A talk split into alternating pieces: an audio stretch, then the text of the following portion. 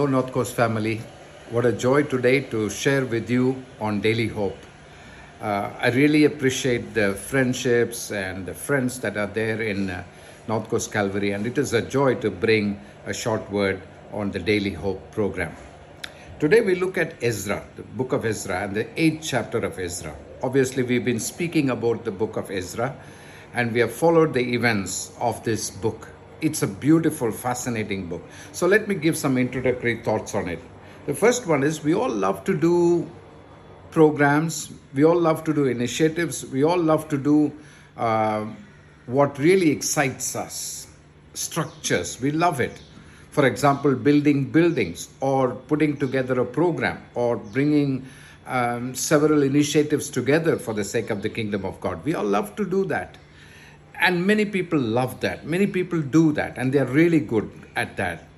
But there is also other things. We seldom think of building the lives of people. We seldom think of building up the spiritual lives of people while we think about outside structures all the time.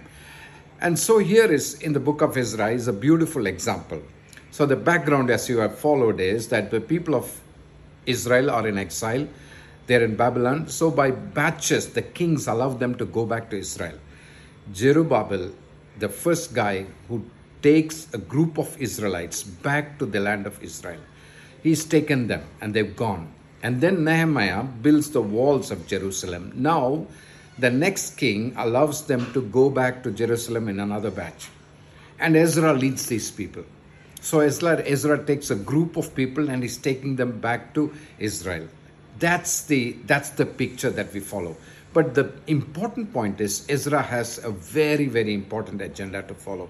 So here are the events of the chapter 8. 1 to 14, Ezra has had an influence on the people. He's had a big influence on the king, and the king allows him, Ezra, please go. And he gives him resources and he says, Take the people back to Israel. So Ezra collects all the people that he has influence on He's loved the people, he served them, he's been a wonderful prophet, and so he leads the people back to Israel. Now, during the process from chapter 15, from verses 15 to 20, we see that as they are traveling, he finds out that there are no priests within that group. There are no Levites to do the priestly jobs. So he inquires of the neighbors and he brings in a few Levites to help them with the temple worship. Then in verse 21 to 23, he prays for protection. This is fascinating.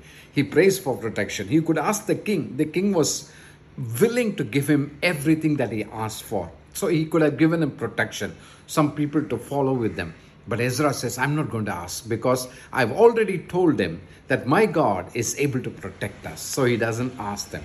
And he goes, then the next chapter, the next verses the chapter, he divides, he brings the temple equipment, all the gold and the silver from the temple the king gives him. So he gives it divides it to the people and they take it with them and it safely arrives in israel. Safely arrives in israel. So this is the story. But he is god. Like we said before ezra has a wonderful agenda. So let's look into it. What are the lessons that we learn from here?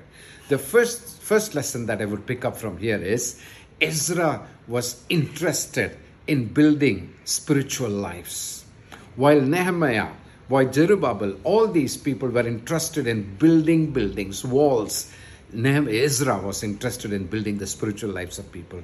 So the first lesson I will take away is, is have I built my spiritual temple well? Have I concentrated? Have I focused on building my own spiritual temple? That is my heart really well for God's sake. Have I done that? So that's the first lesson that I will take away. The second lesson I will take away is have I focused my ministry, my work, the God that God has given to me to build the spiritual temples of people, their own lives, the souls of people.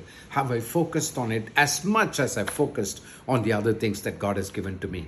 Responsibilities for building many, many things, structures in this world, but have I focused on building the spiritual temple or the souls of people? And I finally I would say, have I encouraged people? Have I motivated people to look at this? Ezra was interested in Bible, in the law. Ezra was interested in the word of God. Ezra was interested in prayer. He was interested in worship, bringing back the worship and the word back to the temple. Have I motivated people to go back to the Bible? Have I motivated people to go back to prayer?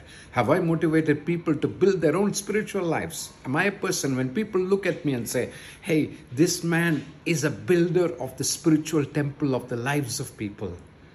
God bless you. Have a wonderful day.